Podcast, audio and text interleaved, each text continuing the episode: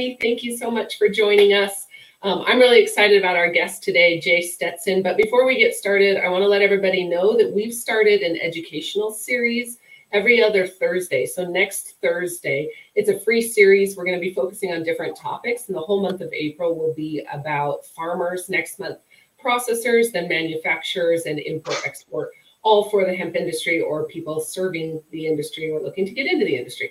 So if you are interested, look onto our website, shoot me a message, Mandy at globalhempassociation.org. Other than that, um, like, share. We'd love to have your comments today. Join in if you guys have any questions for Jay. Other than that, I'm going to let you kind of introduce yourself and give me a or us a rundown about what's your what's your background, Jay, and congratulate. Or I mean, I guess thank you very much for spending your time with me this morning. Yeah, you bet. Thanks a lot for having me. Um, we're just a fifth. I'm a let's see, third generation uh, rancher and um, we currently live up in Montana and have a ranch up here in Montana. We grew up in Colorado, and um, where in Colorado are you from? Uh, just south of Steamboat, about 20 miles. Okay, I love uh, big resort, big resort town. So, um, anyway, we've been up here for about 25 years, and um, I got the fourth and the fifth generation living on the ranch. And what we're trying to do is just make it uh, we were sort of forced to leave uh, the ranch in Colorado just because it wasn't big enough uh, for the siblings and everybody. So we come up here, but our primary goal here is to try to strategize and to have the ability to where I can hand this down to my son and daughter, and then they can go on and hand it down to the grandkids. And so the grandkids are two of them are here living full time, and then the other two come out in the summertime and um, yeah, we raise um, old foundation quarter horse lines uh, from the King Ranch, the four sixes, and some of those big ranches down in Texas. So we have a broodmare program. Then we have a cattle operation to where um, we do a membership, a monthly membership, to where people can order their own beef because through this COVID pandemic and everything else going on, um, a lot of people whether that happened or not, you just really don't know where your meat's coming from. And uh, I think the younger generation, they care about what uh, they consume and what they eat on a healthy side of things.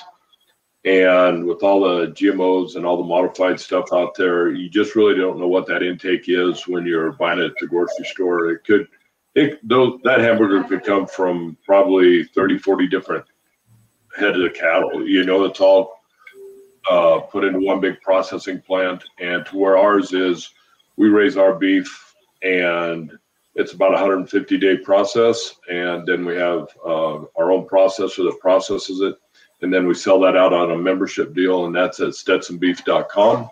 Okay. And then um, we do a hay operation, and then we got introduced into the hemp probably two years ago. And trying to diversify and trying to um, you know just see what's out there so. Love it. So i'm really interested in this beef order. I talk about this all the time. I want i want to order good meat and i want to have clean meat. I would love to get involved in this. I think this is a great idea. I've talked multiple times about ordering cattle or butchering one and splitting it amongst a whole bunch of us because I, of course, just have a small freezer. I can't even take a quarter of a beef right now. But yeah, I would love to do this. That's well, great. that's that's what we're seeing out there too. So we have the option to where people can buy an eighth of a beef or a quarter of beef, or you can just buy eight to probably ten to eleven pounds, which would usually fit in, uh, and that's made for a couple, single or a couple, and usually has room to sit in their freezer and then that's on a membership to where it comes monthly and automatically frozen to your doorstep. And we've got clients, a restaurant down in Miami, Florida. We've done restaurants or a, a client up in the panhandle of, New uh, of uh, northern Michigan. And so we'll be able to get that frozen to you, and then it's an automatic uh, deal every month. And so you don't have to worry about it. It's just like ordering on Amazon. It just clicks every month. And then if you need to customize it, we can customize it or whatever we want to do. So it, yeah, it's it's a great thing. and very high quality. And it's all prime grade, uh, the best you can buy at uh, any store. So. Okay, so tell me about Montana. How'd you how'd you end up? What were your thoughts moving from Colorado to Montana? Yeah, I do you love well, Montana? Well, I'd been to Montana uh, when I was younger, and it's um, one of those things you travel around. We knew we had to, we couldn't afford to live in Steamboat because of the tourist and the value of land and expand really what our heart and what we were raised doing. And even my grandpa went through a tough times. At one time, he was running about 18,000 acres down there. And, you know, through the tough times, he had to sell off and sell off and sell off. And really, what was left, it just wasn't enough to sustain the siblings. And so we traveled through Wyoming and Montana, and we like that four season climate, you know, to where it's not just I mean, I love Florida and I'd like to be down there or Texas or Arizona climate, but in the summertime, it's sort of nice to have the winter and the changing seasons. And so it just was, it's an ag area and um, that's where we ended up. Just enjoyed it. So. So I'm really impressed with the government and your senators have done to support Montana's farming and agriculture. Um, can you talk to me a little bit about that? And what are you seeing from Montana as a whole um, support, especially moving into a new commodity or new agricultural commodity of hemp? Because um, we don't see that across all borders. No, and I think um, we'll see what uh, Gianforte does this year. Uh, you know, he just got elected, and we're really liking to see. My biggest thing is, you know, I don't care what political party you're faced to it's my constitutional rights and my amendments. That's what we were raised on. That's what this country was developed on. And so, you know, it's it's a touchy area today to be talking about any of this. Um, you know, you hear if somebody supports so so and so, then all of a sudden their company is banned from all the political world and everything else. You know, it it just makes it tough. But I I feel they're on the right path. Um, I think they're sort of trying to follow in line with South Dakota and the governor, and I, I support that, and I hope all of you support that too that are looking at it. But it's our constitutional right, and nobody's extremist. We're just um, down to earth people that are just trying to survive and make a living here. That's you know that's what it boils down to. Yeah, absolutely. So tell me a little bit about your journey into the hemp industry. What's it been like and what are you seeing? Because I know you've been you've been you've had probably a similar experience to the most of as most of the farmers.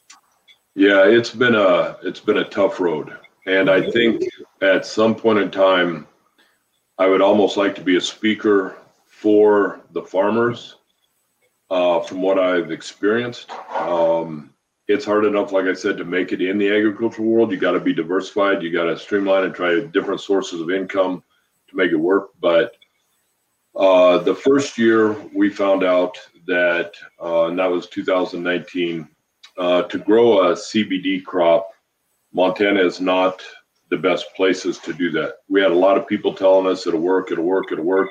They were selling us a seed, they were selling us a product, yada yada. But when it comes down to it, with our early frosts and snowstorms that threaten us in September and October, that plant doesn't have the full ability to mature and get into the flowering and its full potential. So uh, the next year, and we just did a very small plot of that. And then the next year, uh, a gentleman wanted us to do go into the protein um, and plants. So we planted about 580 acres, and through the midstream of that season last year, they, their plants tested hot. Well, they were supposed to have a processing facility set up. They were licensed to process and remediate to remove the hot plants for THC. Um, Montana has um, a little bit different testing methodology um, where if we're growing the whole plant, and we're going to use that whole plant for a protein supplement, um, that whole plant should be tested in my eyes. If they come out there and they test that flower at the top of the plant and then take that back, there's no way we can pass. Because because it's such when you're at a high density and you're putting 25 pounds to the acre, that the crop grows tall, very very little leaf, um, a lot of stem, about probably a half inch to three quarter inch diameter, and very little flower at that time. So it's very concentrated where they're pulling their sample. So this company was supposed to have a remediation and be able to process it. Well, come to find out, they did not. And so they then they wanted to go into a seed operation. Well, anybody growing hemp knows that if you're going to plant for seed production, it's going to be a lot a different strain. It's going to be a different planting uh, pounds to the acre. Everything starts from the very beginning, how you plant or what your end result's going to be. And so to change midstream, it's going to be very difficult and to have a, a good producing crop. So when they went to seed, uh, of course, the crop spent all its energy. We had crop probably roughly nine to 10 feet tall. I mean, it was a beautiful stand, it was a beautiful crop, everything worked. But then all of a sudden, when it comes, they want a seed harvest, you can't even get a harvester above the, the majority of that plant just to collect the seed. And so you got a lot of carbon material in there too. And then when the plant itself has maybe 25 to 50 seeds per plant, where a normal seed producing could have 20 to 40,000 seeds per plant, then the ratio is off. You have a lot of carbon material. And yeah, we did a fairly good job for what we had to deal with, but it just doesn't work. Yeah. Well, the company just backs out and then they have no credibility, no nothing. So we never got paid at all for that 580 acres. And when you're trying to put that kind of a burden on farmers and ranchers, and you're not going to um, let's see the words. I mean, you have a contract. We had our attorney look at the contract. Everything looked good, but when they don't have the funds to even make you whole for what a normal ranch, what that would income would have been for that year, farms and ranches cannot sustain this.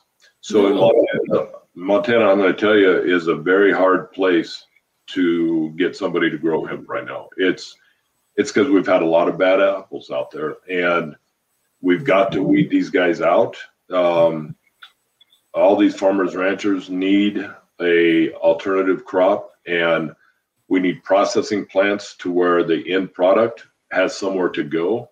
But I firmly believe that the way I'm going to approach it this year, if somebody wants me to grow hemp for them this year, they're going to have to put money in escrow, and then I need a payment um, right after it's planted. I need a plant payment in the middle of the year. I need a payment at harvest, and then after harvest, maybe 45 days to give them time to get that pro- that product out there to whoever's taking the offtake to get that cycle started. You know, and get that wheel greased and get things going. But all of that money, I feel, for the farmer needs to be set in escrow. And as long as they have benchmarks, whether it's the planting depth and then whether it's the watering, take moisture tests and pictures of the crop to make sure everything's working. If they meet those benchmarks, they need to get paid until there's um, some type of uh, system set up. Because just like corn or anything else, yes, we have to. We can plant corn today, and the commodity price is X amount, and at the fall, it may be more, it may be less, but we know we're going to get paid.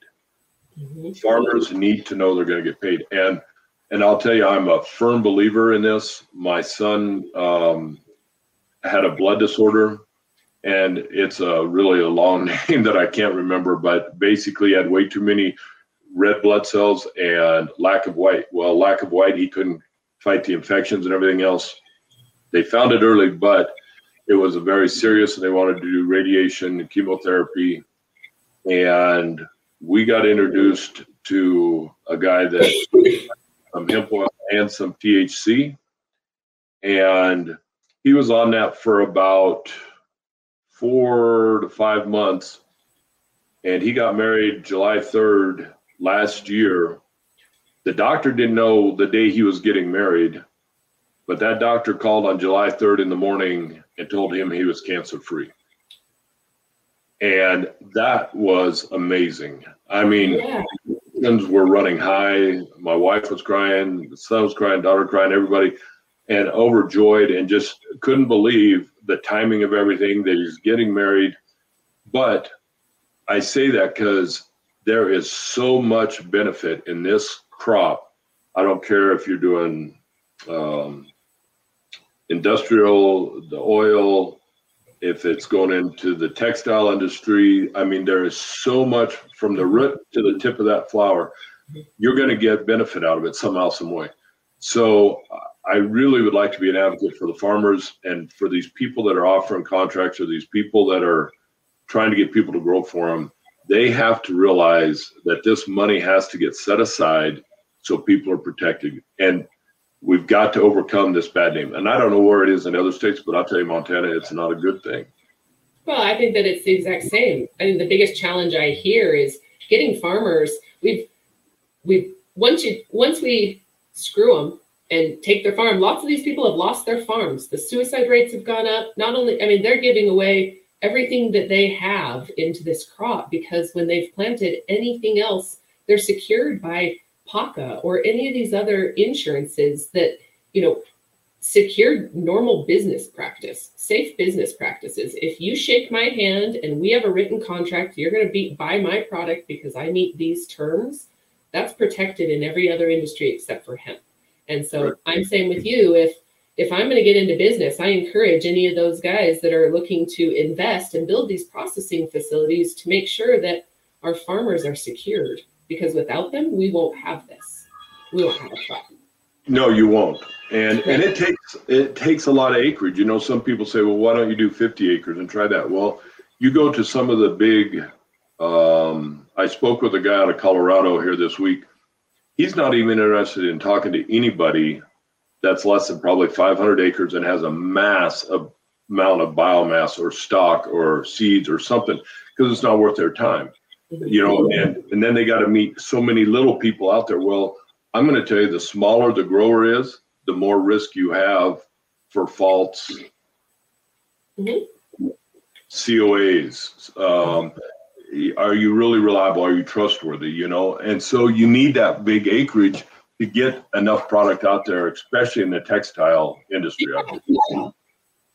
So. Well, in textiles, people understand that that textile industry, something like eight to ten percent of the plant is is the fiber or textile fiber. It's a very small portion, you know. And then and then you look at not just that, but our automotive industry or kitty litter industry. The volume we would need to produce enough kitty litter or animal bedding, or I mean, massive. so I'm I'm with you. These small farms are the risk is very high for them and it's very hard to maintain or compete on these markets if we're not taking care of them. Their loss is yeah. Yeah and i'm you know i'm a small rancher farmer compared to a lot of these big places out there but we are really at a disadvantage because we don't have the clout. We don't have all the attorneys and the cpas and everybody else to go to these meetings and these board meetings and talk to these higher companies in these big boardroom meetings to orchestrate the deals. I mean, we're at their beck and call, and so it, it's it's a um, a real important fact for the smaller farmers. And I mean, we do about 900 irrigated acres, and it's you know it's sizable, but it is really really small compared to what the vast majority is out there. And so it's it'd be nice to be able to have some of these smaller farmers and ranchers be able to diversify and be able to um, yes. increase that income and just be sustainable. What do you see some solutions are immediately that we as an association can focus on to provide connections or support um, back to our farmers or back to anybody in this, I say from farm to processing? I'm sorry, I missed the first part of the question. What what type of services can we really focus on as an association or as whoever's listening, right? Where do we really step in and where does the focus need to be for farmers and processors, in your opinion? I think we need to vet. Let's let's go. Let's do an example. John Porterfield. Mm-hmm. He's trying to do a, uh, a fabric and use the hemp and to replace cotton or to work with cotton and you know whether it's Levi's or whether it's whatever fabrication. Well, I think we need to talk to uh, back east, probably the fabric mills, uh, yarn mills, uh, timber industry. Uh, and get people that are educated that can speak the language, talk to them, and secure contracts. And yes, we all have to perform, but we need to know where that offtake is going because if we're nobody's going to grow if I mean, if somebody's going to put the money up, put it in escrow, I'll grow for them, and I don't care, you know, whatever happens. But that's the wrong attitude for me too. I want well, them to be successful, but they need a place for that end product to, to go. I think what I'm finding more and more too in the hemp industry is what you grow determines where it's going in the industry. Right? I mean, the textile fiber is completely different from construction materials. And so understanding that if I'm a farmer and my end contract is for textiles and I want to cut costs or I don't do something I'm supposed to, it affects that contract massively. It becomes a waste at that point because um, if it's not harvested correctly, where in the construction material, it may change that market, right? But I'm with you, understanding I may not need to know once you take it how you process it or what type of wallboard it goes into. But I need to know that my product is going into that end market and I have a contract and a secured contract for a number of years, right? I want to grow and keep growing. This isn't a, a let's try 10 acres and then next year you're going to go to somebody else because I can't convince farmers to grow on that. Yeah, you, you're and you're exactly right. At the beginning of that contract, you need to know where it's going, so you know what strain to grow, how to plant, how to harvest. The whole thing that has to start right now. I mean, if you're going to grow this year, it has to be happening right now and where that end user is going. But I think from what I'm hearing is some of these people that want you to, the majority of the people that want you to grow for them, I don't know if they have that secured where that end product is going. Well, then that really makes it hard for anybody to grow for them because if this one doesn't work and we go over here and it comes July, well, I've already planted. I've we've already grown, grown this strain, and that's why I'm saying that money has to be set up front, so it's not the burden of the farmer. I mean, you're coming to me asking me to grow for you. I'll grow for you. And so now we want you to be successful because I want to grow next year. But if something changes on your end, that should not be our problem at that point. Bingo. And it's not in any other commodity. It's not when you grow corn or alfalfa or blueberries or wool. It, it's not. That's it's right. all secured in contract. So um, I like what you said earlier when we were talking about John, and shout out to John. I think he's doing an incredible job at doing exactly what you're saying is building those relationships with those end contracts, right? Knowing that if I meet these specs for you, you are going to continue to grow and hold up or continue to buy and hold up your end of the contract, right? And again, somebody coming to you to grow, it's not like John would be coming to you or anybody and saying, Hey, I want you to grow and sell your product. They're coming asking you to grow, you grow and hold up your end of the contract, and that needs to be secured. And I think that when we say, Where do we need to focus? For the last year, this has been a topic. Um, getting PACA on board and going after some insurance to secure those contracts for best business. Um, you bet. You bet. And I think yeah. the vetted piece, you know, part of why we built the association was exactly that. Um, I don't know everybody in the industry, but being able to sit where we are, we hear a lot. And so being able to link arms, and it's really quick, like attracts like, and you start meeting people that are, hey, I, I, I recommend them, I've worked with them. And it's easy for me then to say, I don't have a personal relationship, but so they work with so and so and so and so and so and so, and I've heard great things about them, or I haven't seen any work at all. And so that's my, I mean, that's exactly why I got into this, Jay, is it was amazing to me how many, how little opportunity there was for people like you to figure this out. Yeah, it's not an easy road, that's for sure. But um, I think, you know, working all together, that it can be. And like I said, there's so many benefits in this plant that it's, it's going to be a slow turn of events, but there is so much potential here too. So in Montana, tell me a little bit about what like growing conditions and water. Um, you know, did you use regular water on your crop? What was your not? Did you dry harvest any of it? All of ours is irrigated, and we run pivots, and everywhere I grew hemp, so the um, water comes out of the rivers or the canals for irrigation, whatever we're allocated for water rights. So all of ours is under controlled irrigation. Yeah.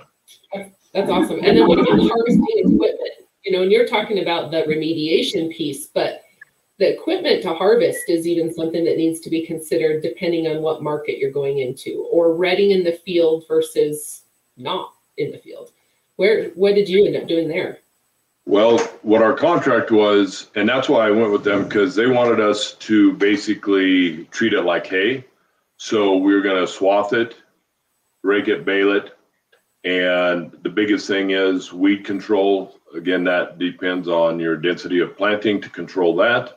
Um, and so we were using typical square balers, uh, regular hay swathers and rakes, just like our hay operation. So then we didn't have to go buy a bunch of specialized equipment and everything else. So if um, and and that's was we are taking the whole plant, and so that's why that worked. Now, if you're doing seed, you got to have a combine um, just to take the seed. Then you got to deal with the stalk after that. If you're going for CBD, you're talking handwork. I mean, it's it, it's a whole different animal. So again, back to what we were saying, at the beginning of the contract, knowing what you're going for, and then you'll know what kind of equipment you need throughout so you can do your due diligence and be ready to be successful while you're farming. But ours was just typical hay equipment this last year. What do you what are what's some where do you see yourself going? Do you think you're going to continue? I know there's lots of talks about being able to set farmers up and some more security from Montana a little bit, especially where it's it's been adopted as a commodity. So it's um, it, and of course I'm in Utah, so I compare everything to Utah. We're a little behind. Oh, okay. And so I, um, you know, where do you see the future of hemp for Montana? I think it's a good. When I talk to the Department of Ag, uh, they're encouraged by it. They want to move forward with it. Um, I know they're working with Canada a lot, or somewhere with the seed production. Um, and I think my plan is I definitely want to move forward with it. We just got to dot our I's, cross our T's, and vet some of these people um, a little bit better. But I think it's it's going to be there's uh, Fort Benton, uh, there's a industrial hemp up there. They seem to have a good reputation, and they're growing for uh, seed basically. And so I've got two companies that are talking to me about it. Um, plus, our ground is organic, so that gives me a little bit. Uh, well, we've got 500 acres that is organic, so that gives me a little bit of a different edge to maybe specialize with somebody else that needs organic. But there's some companies that it means nothing to them, and just because of the processing of the end product, it depending how they process that. So um, we feel very strong about it, and I think there is great potential with it. So the states, the testing, I think a lot of that needs tweaked, and somehow we need to get some legal help to where if somebody's growing for flower, then you're going to test the flower because that's their end product. If we're using the whole plant, let's cut the whole plant, grind it up, test it. And you know that's we're talking elementary education here. This is not rocket science. This is my 14 year old granddaughter can figure this stuff out. So I think um, some of that details needs to work out, but I think also you can't just be pointing fingers because there's a lot of bad apples out there. And so I think work together with them and get a program. I think that would benefit all farmers. And, and, and I don't know what all the other states' regulations are, but I think that would be a big plug for them. Well, and I think that that's a hard part. These regulations are so different, and they're trying to do their own and write their own. And yeah, I've got one of my members. They're having to test the THC level of their roofing tiles. Oh, that puts in perspective where we're at. you know, I think just stuff like that is, like you said, it's very common sense. And I understand regulations have been put in place because there's this fear or lack of control of that flower. What do you do with it, right? And and who's to say that it's not a double or dual crop? You know, and I think that that changes when you talk about what are you using it for. Right. So it'll be interesting how that part pans out, but it just doesn't make sense to me when the majority of the plant or all of the plant in some situations is being used for yeah construction materials or biofuels or plastics or anything right? snowboards bicycles yeah. i mean they've got everything and we talked to a guy actually down in i think they're in salt lake about pavers or pavement or something like that and so we got product down there right now being tested and he brought up the same point well now we have to we got to let it set for X amount of time, see what the THC is coming off of this stuff. And we're talking stalk here, using stalk. Well, how much? There is no THC in stalk. I mean, to even be hardly measured, you know. So it's Just a waste uh, of resources. What a waste me? of resources. What a waste yeah. of resources. You know, a waste right. of their time, a waste of our time. And and real reality is, is this I think we may even be talking about the same gentleman that said you know, what are we going to do? Go out and smoke our driveway? you're just, you're not. There's not enough in it. There's not enough once processed into a concrete. So silly. Um, so tell me about what kind of like what would communication look like to the government or from the government? You know, how do we bridge this gap? How do we aggressively move after that? Boy, you're talking about a world that is just, you know, I'm not very politically correct, and so it's it's it's hard. But I I think just sitting down face to face with them and and you know let um, it can be that simple that the farmers go up there and talk to them and say, you know, we're not the bad guys here. I mean, if they've got contracts with Coors, if they got contracts with these corn companies and everybody else, obviously they are following a strict protocol, a very strict protocol. So to think that, you know, you got, I think the biggest problem is that the state is worried about you got some of these idiots, boneheads out there that are trying to incorporate the marijuana plant, hide it out into their hemp crop, mm-hmm. and trying to get it going or something. And and and that part of it i mean yes they've got to have that concern. But you know you could make it really pretty simple. If we caught you one time you're banned for life. The hell with you. Why do we need to put up with that kind of stuff in the industry? There's a lot of benefits with this industry. If you want to grow marijuana go go grow marijuana. I am against it but if i'm not licensed to do it and you're growing it you're out that's simple and sitting there with a board meeting talking to them I, I can't believe it, something couldn't be worked out.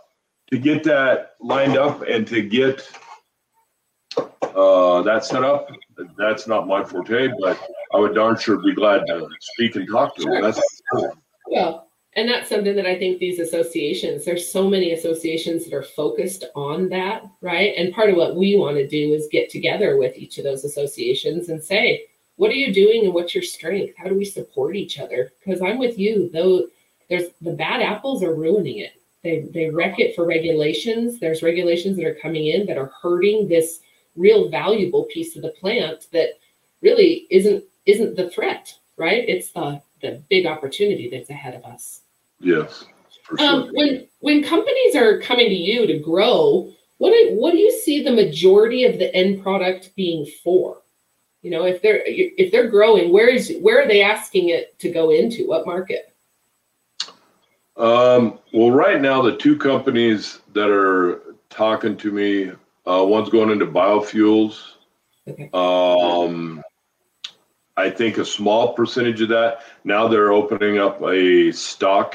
Um, they want growers to grow for stalk. So I believe that would be going into the textile side of things. Sure. Um, and then we have John, which would go into the wool and the cotton, that type of fabric industry. That's what I'm seeing up here. I'm going to have a hard time somebody coming from back east and wanting us to grow for them. Um, you know, money talks, but that's what I'm seeing up here as far as Montana. But I think it has to do with what the climate is up here in Montana. Well, and I, I think just transporting it a long ways, it's just no longer cost effective, right? Processing really has to be within 100 to 200 miles, and I think, and I just, Absolutely. I don't think we can get away from that. No, I don't either. It's just no longer effective, right? Uh, what are some of the biggest products you're excited about with hemp? Where do you, and you think there's a chance we can make a Stetson hat out of hemp? I'm sure you can. I'm sure you can. Um, I think um, I think it's clothing. I think it's paper. I think it's um, a textile. All of that, um, and and the health. Um, I don't think there's anybody sitting on this or that's going to stream this that's going to see this that can disagree with me. How? I'm sorry. How old are you, Mandy? 40. All right. When you were five years old and your mom or dad took you to the doctor, Mhm. was the doctor a good thing? A man you could trust? Mhm. Did you feel at that time? Totally. Yeah. Different right. now. Today, if you take, do you have kids? I do. Do you trust that doctor or do you do you have that local trusted family doctor that no matter what he says, he has your kids' a best interest? I I feel like I do, but I don't think it's common. I've been with the same doctor for 20 years for my kids. And so it's different in however, new diagnoses, the pandemic, not even pandemic, hemp. As I started attending these hemp meetings and events, I I learned really fast that doctors only know what they know and they don't know what they don't know. And what they're taught is what they believe is right. And I've begun really quick to question what what's real and what's needed. And so I think I, I know where you're going with this that no, I don't think that the that family care doctor is or trusted person is available anymore. No, and I'll tell you something here that's amazing is, and you watch the commercials. We didn't ask for this. We're not um, uh, publicizing it. We're not anything. We are just absorbing what's on the media and what's on the TV commercials because everything that they put on the commercial, you either have a death or a suicide or all these side effects. But we have another drug that you can take to combat the side effects of this drug here. Well, what kind of practice is that? That is horseshit in my mind. And so we do not trust these doctors like we did when we were growing up. And the younger generation, they're more conscious of what they're what's put in their body. They do more research. They have, and it's because of the lack of the trust of what has been put out there. So we have a gentleman and I don't have his permission to say his name, but he had a client down in uh, he's in Florida. His um, wife is in the medical field. They had 116 patients with COVID um, at the Houston clinic. They got authorization to take half of those clients and treat them on their own regiment and it included hemp. Mhm. And every one of those clients were on ventilators. Those 58 clients that he took got off the ventilators and survived and are doing fine. The other 58 did not make it.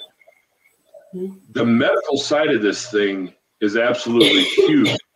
Mhm. But you're talking about big pharma and everything else. You can't compete with them. You can't. I mean, there's. They would just soon put us out because it's a threat to their pockets. That the bottom line. It's all about money. And when it comes about money and not health, we have a problem.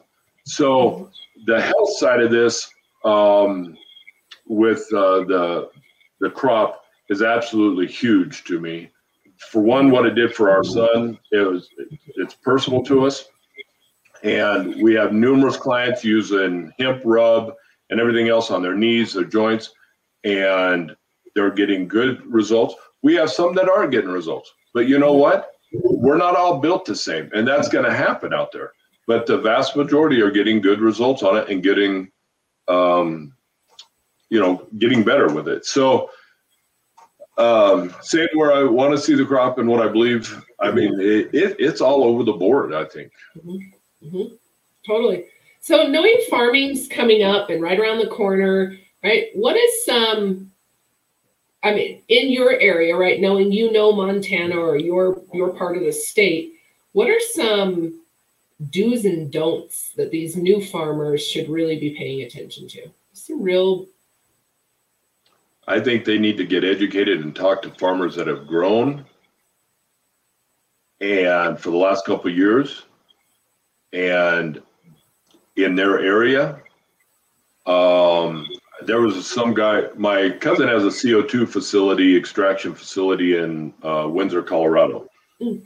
So some guy called him. Perfect example. Some guy called him from Wyoming. Wyoming just got passed. I don't know all the rules and the regulations, but they're going to grow. So he wanted to grow 500 acres. I needed all this seed. Um, will you do all the extraction for me and everything else? And you know, my cousin just asked him, well, where are you gonna, you know, where's the offtake go? He said, well, I'm not worried about that we just want to get the seeds. We want to get the um, get everything planted and get our license and, and just get into it. Well, when you get into it on that level, right there, I'm sorry if you don't do your due diligence. Don't. Um, there's too much risk. There's too much risk, and you have. I mean, you need a good agronomist. You need to talk to farmers that have grown, and find an area that um, somebody has grown it. I'd be willing to share my equipment with somebody um, if my neighbor wanted to grow, and then that way cut that cost down yeah. and you know work together and make yeah. it a little more pliable, at least to get the wheels greased and get going a couple years. So I think really in my mind is if there's a new grower out there, they need to find their area and and search the other because you're going to get a million different answers, but you'll weed out the ones that you don't like and you'll connect with the ones you do and you, that you can communicate with and feel good about and and just pick their brain. And anybody that is loyal to the business and has a good name they're going to tell you absolutely everything because they have nothing to lose we well, just want to tired of seeing people get hurt you know one thing that i've noticed too is people that are in the industry there, there's a very big difference, right? It's either everybody's breasting everything, keeping it close to their chest. They don't want to share anything in fear of someone stealing it, or they're doing just what you're doing, sharing everything. Because I'm so tired of watching everybody lose millions of dollars knowing that the neighbor down the street has brand new technology that's twice as efficient or uh, yeah, it's hard to watch. so yeah. this is this is exactly where I'm at is I want to build these connections and I want you guys to be able to grow and be successful through, yeah, through a network and by being able to say who's who in the network and who do we go to and what equipment works. And more importantly, what didn't work. Absolutely. That's the key. You bet. What didn't work. So on the processing side, equipment side, you still have hemp standing, don't you? I do. Tell me about what that looks like. What's the uh, as far as so it was grown last year. It's last year's crop. Usually it's harvested by retting in the field, or does it stay standing and then cut? How do you, how do you usually do it? Well, we were supposed to have it done in August, but when they decided to go to seed, then it didn't produce seed. I just quit trying to harvest seed because there was no way that we could. So the best thing in my mind, when you try to store it, when you got that amount of acreage and you're trying, if you're going to cut it, bale it, where are you going to store it? it? Then your bottom bales sit on the ground. You have snow. There, you're going to get a little mold, just like hay. So I just vowed to leave my crop standing in the field. And I talked to experts. It wasn't my decision. I talked to a lot of people in the business about it, and that was actually the best place for it right now. Is just leave it standing until we figure it out. We're trying to work on a contract, um, a couple contracts, one with John and another guy in Colorado for the stalk itself, but we just felt it would be best to leave it sit in the field. So then what I'll do once we get that, um, figure out which it's going, which we're going to have to do this really soon. As soon as the ground dries up a little bit, if things are thawing now, then we'll go in there, we'll cut it, harvest it, bale it, and have a place for it to go. And so, yeah, we've got uh, probably 200 acres still just sitting in the field waiting to be processed. Awesome. Um, I want to come out and see it. John showed me pictures of it, and I know the other gentleman really well as well. So I'm really excited. You guys are. I don't know what process it is, so I don't want to spill the beans on who's who, but good Right. people. Again, good people Good. that Good. I hope it works out. So, well, Jay, I'm really excited to have you on. I'm happy to help you however I can. We are doing an educational series, like I said, that's focused on farmers for the next three. We have one tomorrow morning at 8 a.m. with Hannah from Czech Republic. She's been in the industry for a really long time and speaks at lots of different um, uh, expos, World Ag Expo and hemp, you know, World Hemp Expos and stuff. Uh, Um, but speaking specifically about seeds and farm advice, I'd love to invite you. I'll send you over a link so that you can. Um, but it's just a listen in farmers Q and A. I will record it for our members, and so I'll make sure that you have access to it as well. But a great way to just have questions answered and meet other good leaders in the industry. yeah, that'd be awesome. That'd be awesome. We'd love to. And um, yeah, just send me the links. And we, I just want to say thank you for what you're doing, Mandy. And you. you know, it takes people in all aspects of the business to get this out and to work together. And you're doing something that there's no way in the world I could even come close to. So we do Same. thank you very much for it. And I know it's it's tough for us to be on a scheduled time, but anytime we can join, if we don't got something going, I definitely will. And I want to be able to support you. And um, just uh, another plug, please, if anybody's listening and you care about what you eat, we'd love to have you visit our site at stetsonbeef.com and we can uh, work out uh, if you're a bigger company or a restaurant, something like that. We do have wholesale also, so it's not on there, but we have that ability. And individuals would love to send you a sample and see what your thoughts are. I love it. Okay, well, I will definitely be ordering because this is something I was just talking about, Jay. So thank you. And I'm with you. I'm here to support you because I cannot, I'm not a farmer. I grew up in Wyoming where you think I would. Everybody always asks, Oh, you're a cowboy. I even played ball there, but I'm not a farmer. And so I, however, I do very much know and I give everybody else out, you know, the advice to take care of our farmers, all of them, because without them, we will not have this crop and we will not have the food that we need. So right now, I think the pandemic exposed that even more. Yeah, yeah. And feel free to give out my information. Uh, you do have it. So feel free if there's anybody out there that wants to talk. Hey, I'm I'm an open book, and so no problem. Jay, I look forward to it. Thank you so much for your time. Have a wonderful day. All right, see ya. Okay, see you later.